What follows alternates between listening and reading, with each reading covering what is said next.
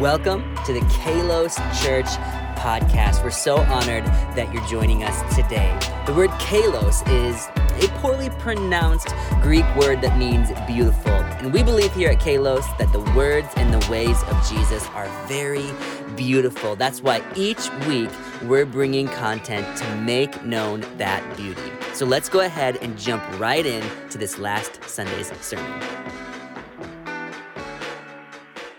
I'm excited. We're going to continue in our series. If you didn't know this, if you're visiting our church, we do a study of the Bible every single uh, every single summer. So we pick a book from the Bible, and this year's book is Galatians. And Pastor Pradeepan kicked off our series in Galatians, our one with two messages already. And today we're turning the chapter to chapter two, and I am going to preach a message today just on the first ten verses of Galatians two. So are you ready for this? This. I actually want to tell you real quick, like what all happened so far that we know. We know that Paul is someone who used to be named Saul, and he was someone who actually murdered Christians. He was a violent person. He oversaw the killing of Christians in his life. And then he miraculously had this encounter with the Holy Spirit of God on the road to Damascus. Anybody heard this story before? And he surrendered his life to Jesus. And he committed for the rest of his life to share the gospel of Jesus Christ. And Paul's revelation that he stuck to over and over again that we're going to see in this book of the Bible is that his revelation that we are saved by grace by through Jesus Christ alone. Amen. By faith, we believe that it is by grace that we are saved. And people just continued to try to add to the gospel or change the gospel or change that a little bit. And he's like, no, listen, it is by faith, by grace through Jesus Christ that we have salvation in Jesus. And so every time they tried to change it, he kept changing it back and kept, um, kept asking them to stop adding to this gospel this beautiful truth of Jesus Christ. Well, so it began making me ask myself this question. We're going to put this question on the screen. Am I someone who's adjusting myself to the gospel, or am I asking the gospel to adjust to me? Isn't that an interesting question? There's this show on Netflix called Jewish Matchmaker. Has anybody watched this show before? My husband and I watched it, and uh, we really enjoyed it. And there's this matchmaker, she's Jewish, and she helps other Jewish people find their spouses. She helps them find their match. And she asks them lots of questions Who are you? What kind of person are you looking for? What kind of traits are important to you? All this stuff. And one of the questions that she asks them is basically, she looks at them and she says, are you Orthodox? And basically, she's saying, How Jewish are your practices? Because she's trying to find somebody that kind of matches that person's tradition, right? And how serious they are about their traditions. Well, it's just so funny because a lot of these people will say things like, Oh, I am very Orthodox. I'm so Orthodox, but I eat pork. And if you don't know, if you are Jewish and you're saying that you follow Jewish tradition, you wouldn't eat pork.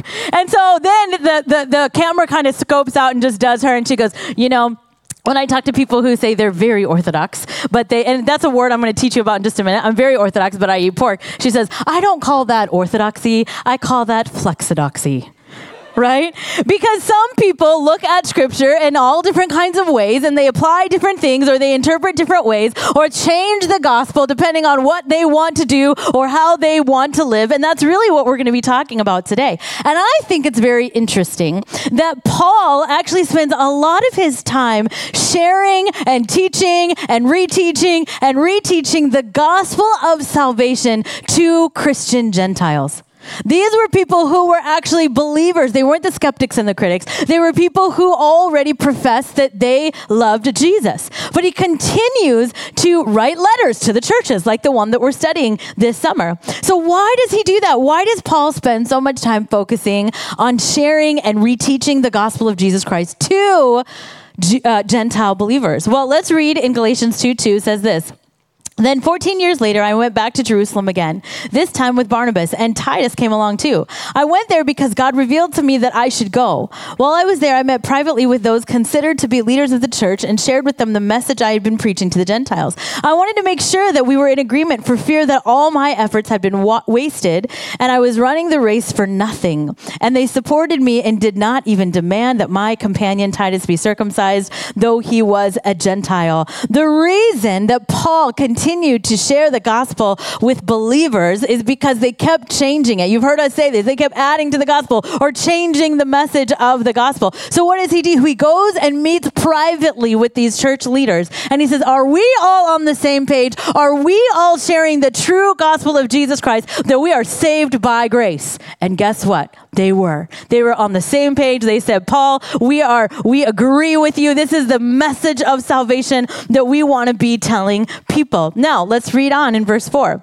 Even that question came up only because of some so called believers there. The question of is, is, is, is the gospel being changed? Is it being corrupted? Okay. These false people were secretly brought into the meeting. They sneaked in to spy on us and take away the freedom we have in Christ Jesus. They wanted to enslave us and force us to follow their Jewish regulations, but we refused to give in to them for a single moment. We wanted to preserve the truth of the gospel message for you. So these false believers that were also in this meeting, they were basically doing, I mean, Paul accused them of doing something pretty huge. He said, You are taking away from freedom in Christ Jesus. This is what they were doing. And there's actually a name for these people who were trying to corrupt and change the gospel in this way. And these people were called Judaizers. Everybody say Judaizer. Okay, we're going to come back to that word in just a minute. But I want to read this to you. In the early Christian church, listen to this. There were debates about whether Gentile converts to Christianity needed to follow Jewish customs, like keeping the Sabbath and following dietary laws. Those who believed in continuing Jewish practices became known as Judaizers. There's that word again. The term is not generally used in a positive sense, and it is often associated with legalism and the rejection of Christ's message of salvation through faith alone. Paul says salvation comes through faith alone by grace in Jesus Christ. The Judaizers, the Judaizers were kept saying, no, you have to follow different Old Testament laws. You have to do good works. You have to do these different traditions in order to be saved. That's not the gospel that Paul was preaching and that he kept coming back to. So I want to finish verses 6 through 10. He says this the leaders of the church had nothing to add to what I was preaching. By the way, their reputation as great leaders made no difference to me, for God has no favorites. Instead, they saw that God had given me the responsibility of preaching the gospel to the Gentiles, just as he had given Peter the responsibility of preaching to the Gentiles. For the same God who worked through Peter as the apostle to the Jews also worked through me as the apostle to the Gentiles. In fact, James, Peter, and John, who were known as pillars of the church, recognized the gift God had given me, and they accepted accepted Barnabas and me as their co workers. They encouraged us to keep preaching to the Gentiles while they continued their work with the Jews. Their only suggestion was that we keep on helping the poor, which I have always been eager to do. So we see this constant pulling of what Paul is doing. He meets with this council. They're on the same page that there are also people who are Christians who are like, nope, you have to be circumcised. Nope, you have to do these things. And Paul just over and over and over again is telling these Christian believers. Listen, don't change. Turn on. Paul said, turn on the mic. Check. Oh. Hey, we'll go this way.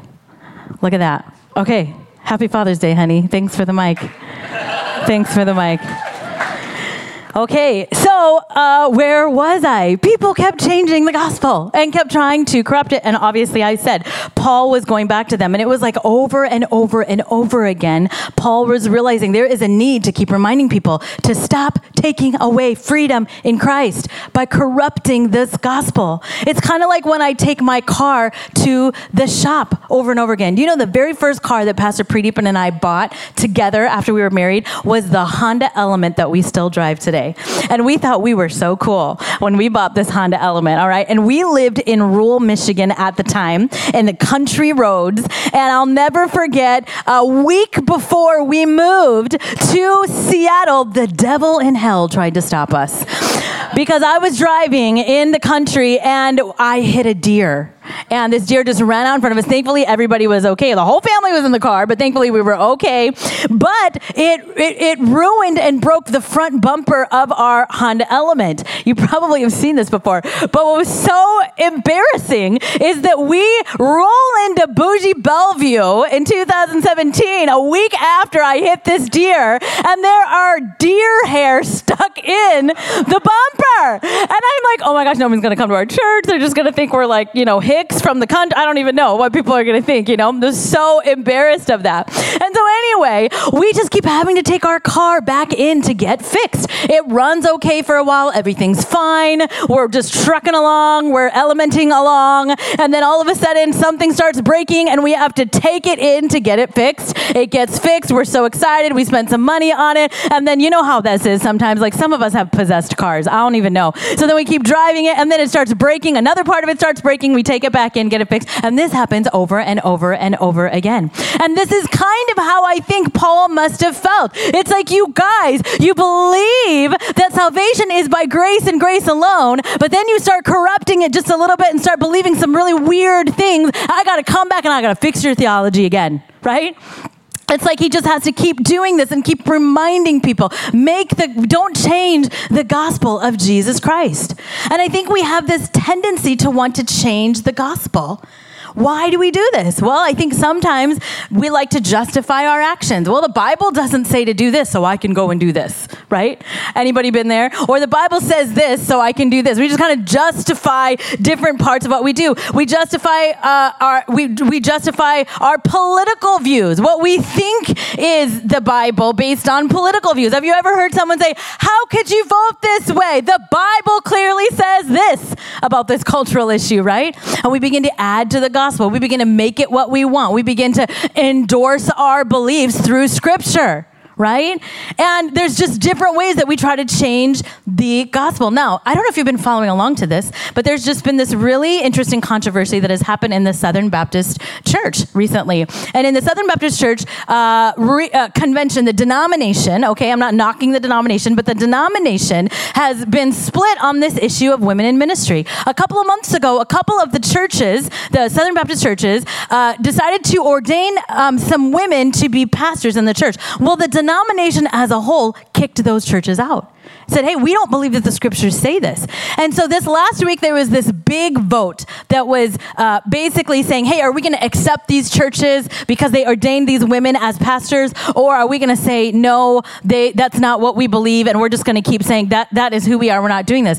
Well, sure enough, the vote went against these churches. So these churches are not, no longer a part, if they want to keep women as pastors, they are no longer a part of the denomination. Now, isn't that wild? Now, we here at Kalos Church, as we look at the scriptures, as we look at the whole narratives, as we see God bringing dignity to women, we believe and we've interpreted the scriptures and we've talked to the Holy Spirit and we've worked through many different many different theology on this. We clearly believe and have a theology around this where we believe that women can be pastors and leaders, right? I mean, if not, we're in trouble. I am a woman preaching on Father's Day, okay? And so there's just different things. Like, and both sides are saying, hey, you're making up stuff that the scripture says to get what you want, right? And so there's this, this thing that's going on all throughout church history, even now, where we're just trying to figure out how do we make sure that we don't corrupt the gospel of Jesus Christ. And Paul fights to protect it. And I'm so glad that he fights to protect it. And he fights in three specific ways that I'm going to talk about today. The first one is that he actually fights for orthodoxy. I'm going to talk to you about what Christian orthodoxy is today. Number two, he fights to make sure that we all would pinpoint and recognize the Judaizer that lives within us. We all have that. We all have to confront that. And then thirdly, he fights for unity in the church.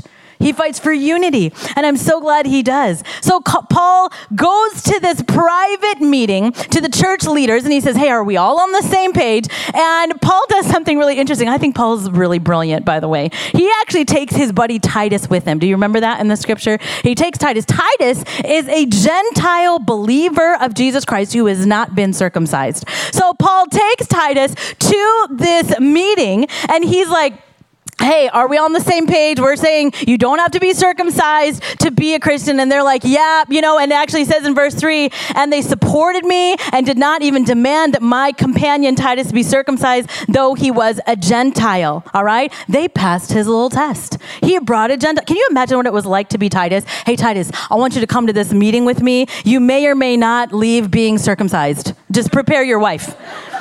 You know, like what did he say to this guy? Like, can you imagine Titus is like, I'm sorry, what? Like, do I have to go to this meeting? You know?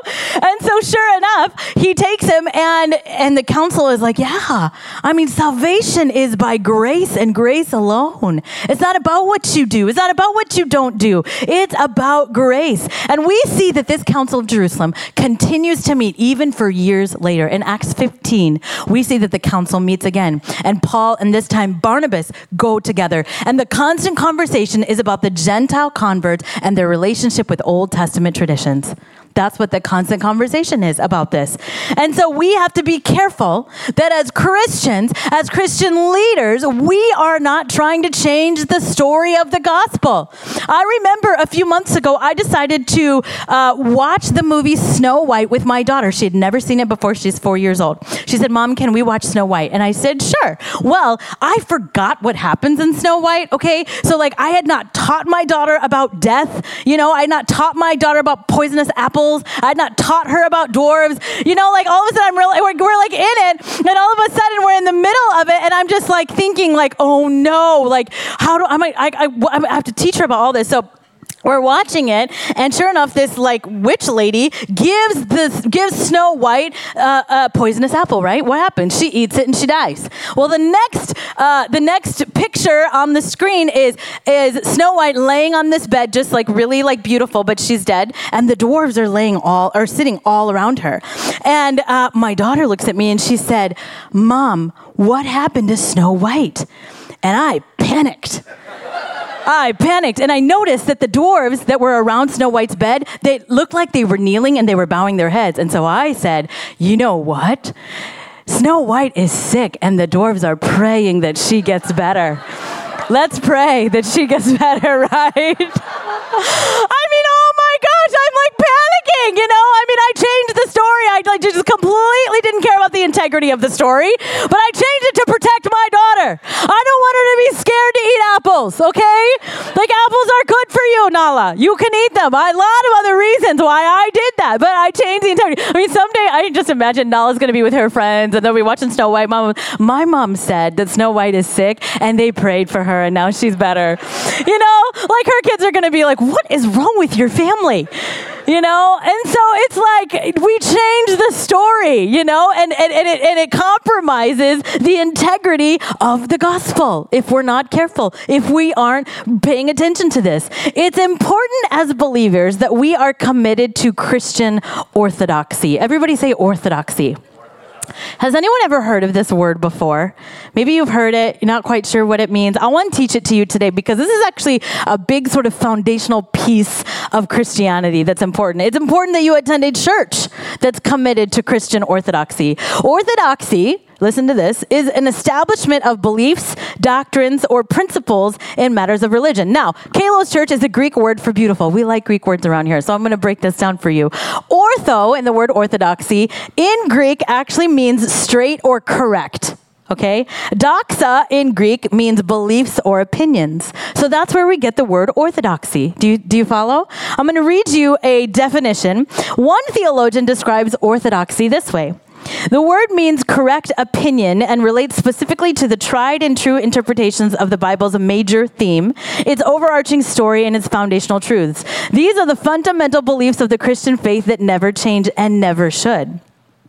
God's people have always held that we cannot approach God's revelation and even our own novel interpretation of his words.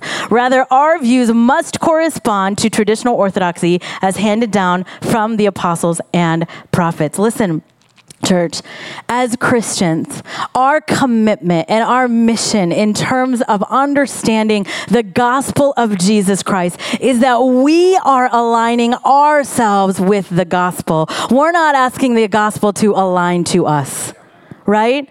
And we have to be very careful of this. We're committing ourselves and our hearts to making the adjustments to live according to his ways and not asking God to adjust to us right? This is what it means to stay true to our orthodoxy. When I'm up here preaching, when Pastor Pradeepan is up here preaching, we're not just making stuff up. We don't just have this agenda. We want you to think a certain way. And so we back it up with scripture. No, we, like with fear and trembling, study the scriptures. We want to stay true to what Paul and the, the, and the other apostles and the prophets were saying about the gospel of Jesus Christ. At the end of the day, I know that you are getting all kinds of people on social media and wherever to tell you what to think about certain things. And I want to tell you, my job is to just point you to Jesus. I don't even want to tell you what I think all the time, and you can ask me, I don't care. But I am just telling you, I want to point you to Jesus. I want everything about your opinions, your thoughts, your behavior, how you treat other people. I want it to be informed by the gospel. I don't want it to be informed by other people and other things in the world and people who don't respect the gospel of Jesus Christ. I pray, my prayer, our prayer for you is that everything about you would be informed by Jesus Christ. And my job is to point you toward Jesus. We're making the adjustments. We're not asking the gospel to adjust to us, like that question that I posed at the very beginning of the message, right?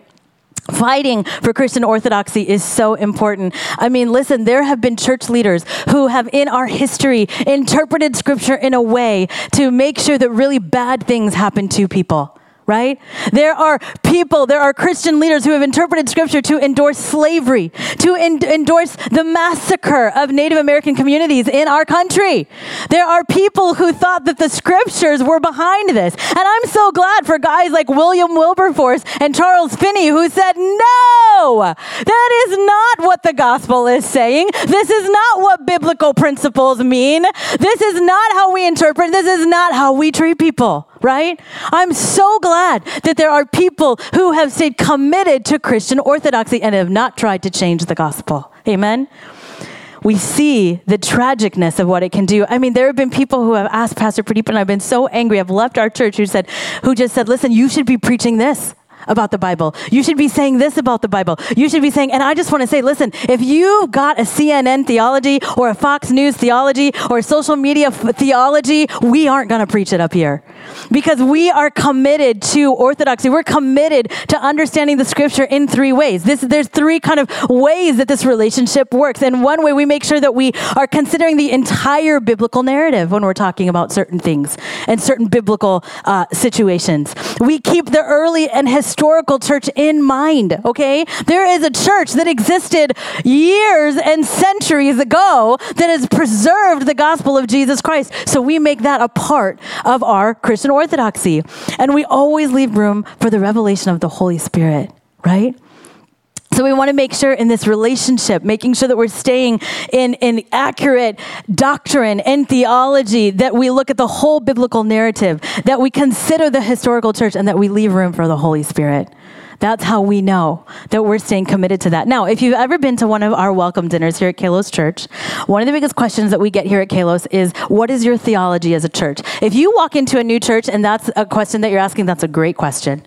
You should want to know what the church believes that you go to, right? And so we actually help people understand what our theology is. And at the end of the day, one, one of the things that we bring up is that we really believe in the Apostles' Creed. If we could take kind of the foundational things that we believe about the Bible, it's actually all already in the Apostles' Creed. I actually have this, and I want us to read it today because I want you to understand some biblical theology and doctrine that we really have stuck to and will stick to as Kalos Church. So this is an anthem, right? This this is what we believe. I'd love for all of us to say this together. Can we do that? Let's do it.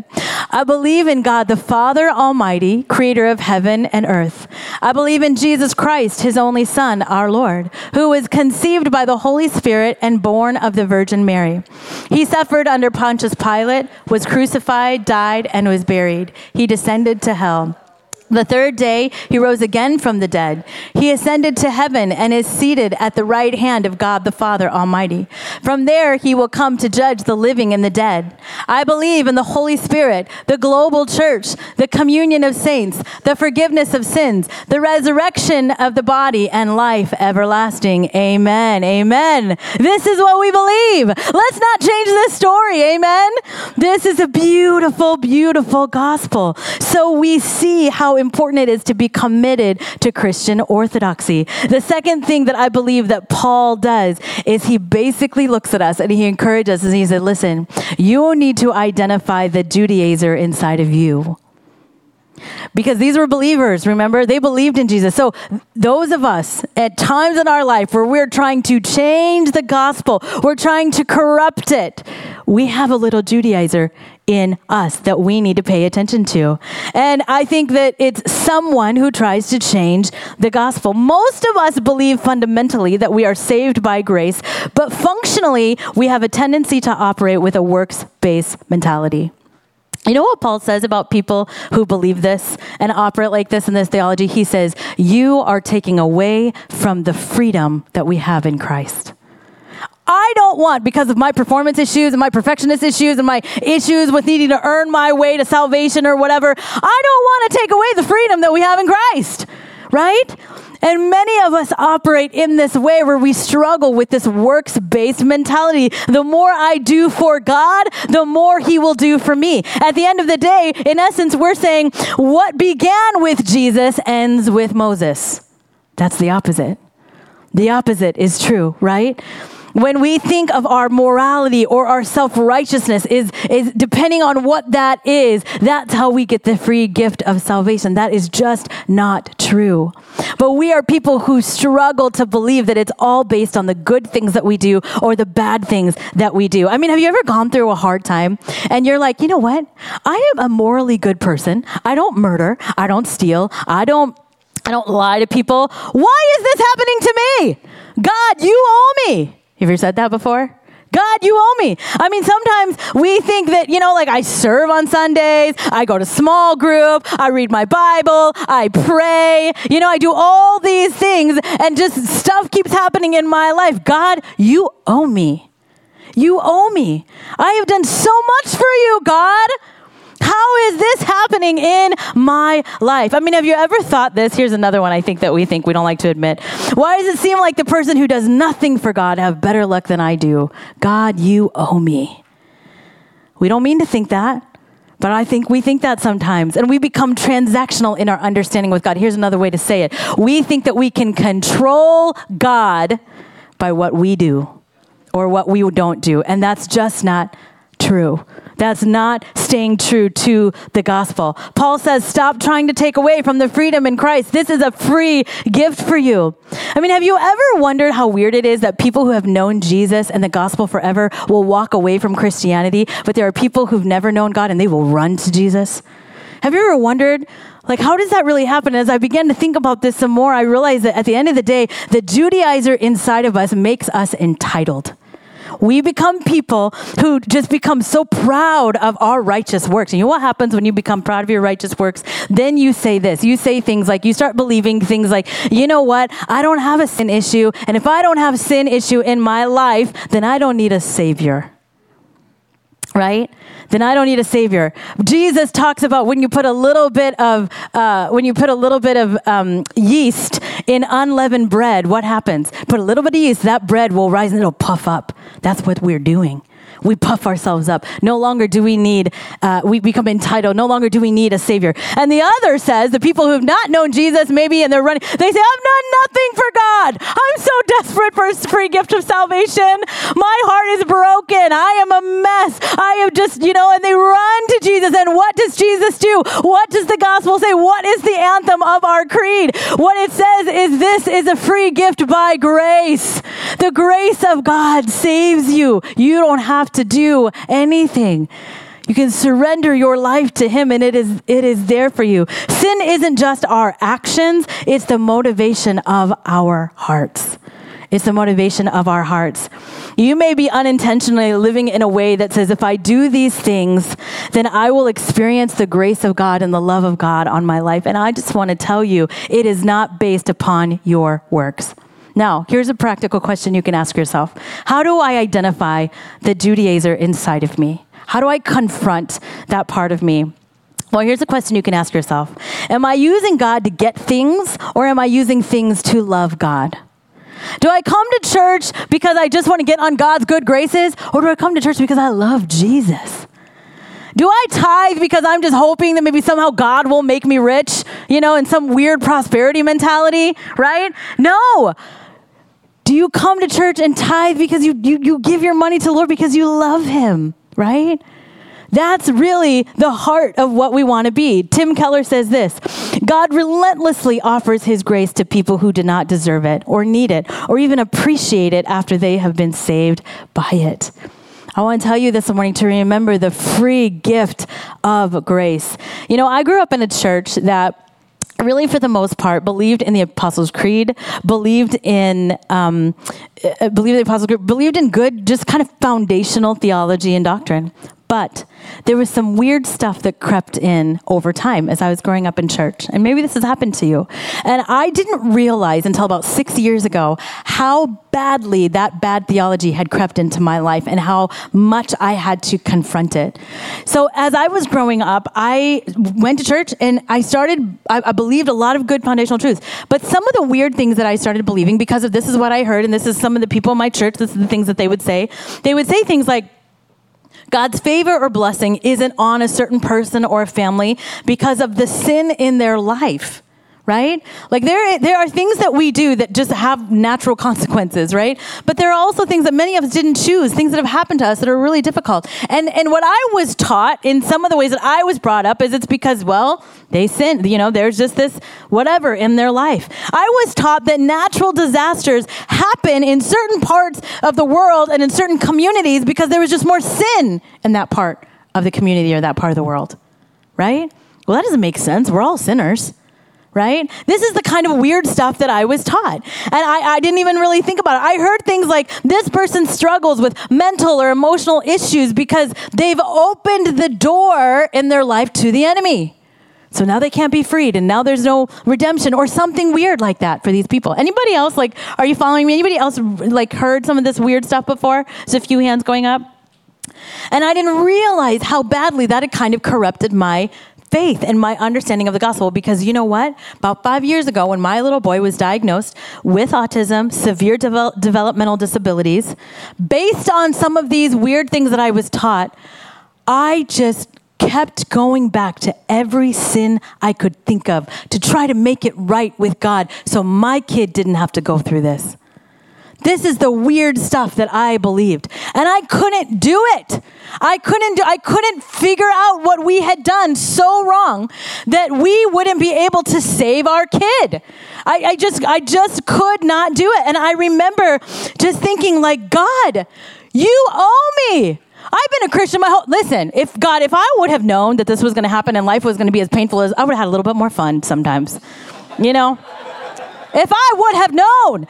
You know, God, you owe me. I, I moved my life to Seattle. I planted a church. I do all these things every Sunday, and you owe me. And this is my reward. This is what I get. Are you kidding me, God? And there's that little Judaizer inside of me. That's not the gospel, Amreitha. You, you didn't do anything wrong. This isn't, this isn't about that. And I remember looking at my mother and I just said, Mom, what did we do? What, what, do we have to do? What generational curses do I have to? I mean, I was just like, I will check off the boxes of Christian things that you can do to get my kid better. That's, I, I went into that works mentality. Do you see it? And I remember my mom looked at me and she just said, There's nothing that you guys did wrong. There's nothing that this, this stuff just kind of happens and it's horrible and it's hard and God's going to give you everything you need to raise this little boy the best you can, but there's nothing that you did. And she freed me of that. And I'm so glad that she did. And I'm so glad that someone called me out of the corruption of my theology on the gospel of Jesus Christ. Because had I spread that, that's when Paul says, You are taking away from freedom in Christ. I don't want to do that. And I'm so glad that the Holy Spirit of God confronted me in that issue in my life. The work of identifying the Judaizer in us is hard and it can be painful. But listen, I think more painful is living with this mentality that depending on what you do or don't do for God will give you his love. That's more painful. And that's just not true. Thank you so much for joining us at the Kalos Church podcast. Hey, we would actually love to see you in person and we meet at 9:45 and 11:30 every Sunday in Bellevue. If you're interested, you can just go to www.kalos.church. All the information you need is there, and we hope to see you there. Thanks again for joining us at the Kalos Church podcast.